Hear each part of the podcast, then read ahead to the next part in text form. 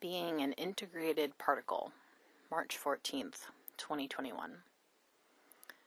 Last week, I wrote about the perspective Bhutan has taken in this pandemic that everyone is a part of one big family and how that's played out in terms of the country's policies.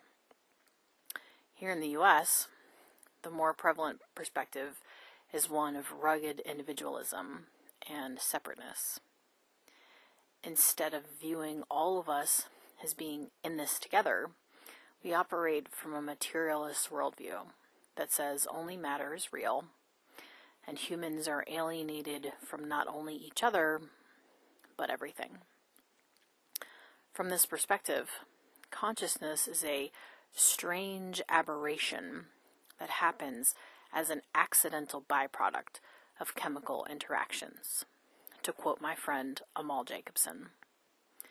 The materialist worldview says the cosmos doesn't have any consciousness, and thus it becomes much easier to objectify, well, everything.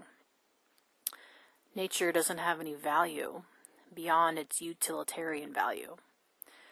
A tree is worth more dead than it is alive. Furthermore, nature becomes something out there that we go to. We see this in the way we, me included, talk about nature. I was out in nature this weekend is a common phrase we all say. However, out in nature implies we're separate from nature, that somehow we're not included in this vast universe. The phrase also implies that we could ever get away from nature. That's not possible even in the densest of cities, because the very ground we stand on is nature. And furthermore, we are natural too.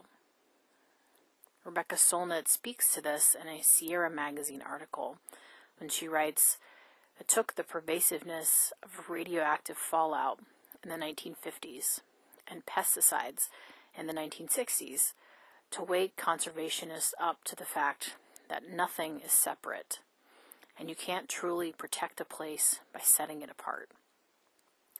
You can't protect a place by setting it apart because it's impossible to truly be apart.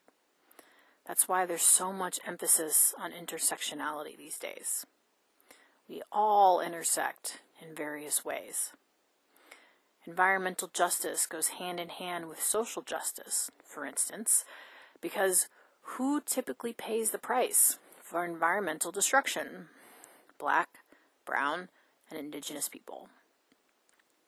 This cosmos is a spider web, and if you pull on one thread, it vibrates the rest of them. I have a friend who acknowledges this every morning in his prayers.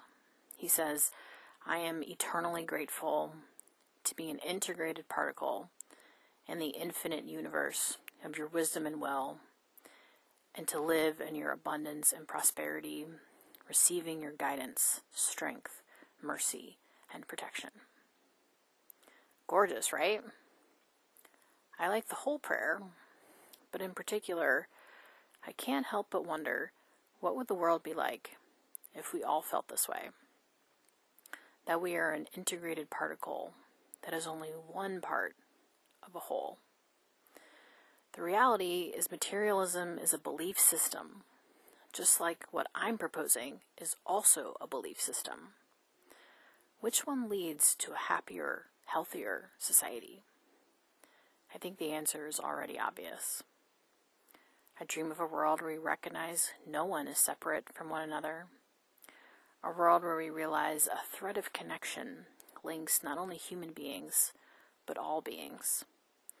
A world where we change our worldview and recognize we are an integrated particle of this vast universe and behave accordingly. Another world is not only possible, it's probable.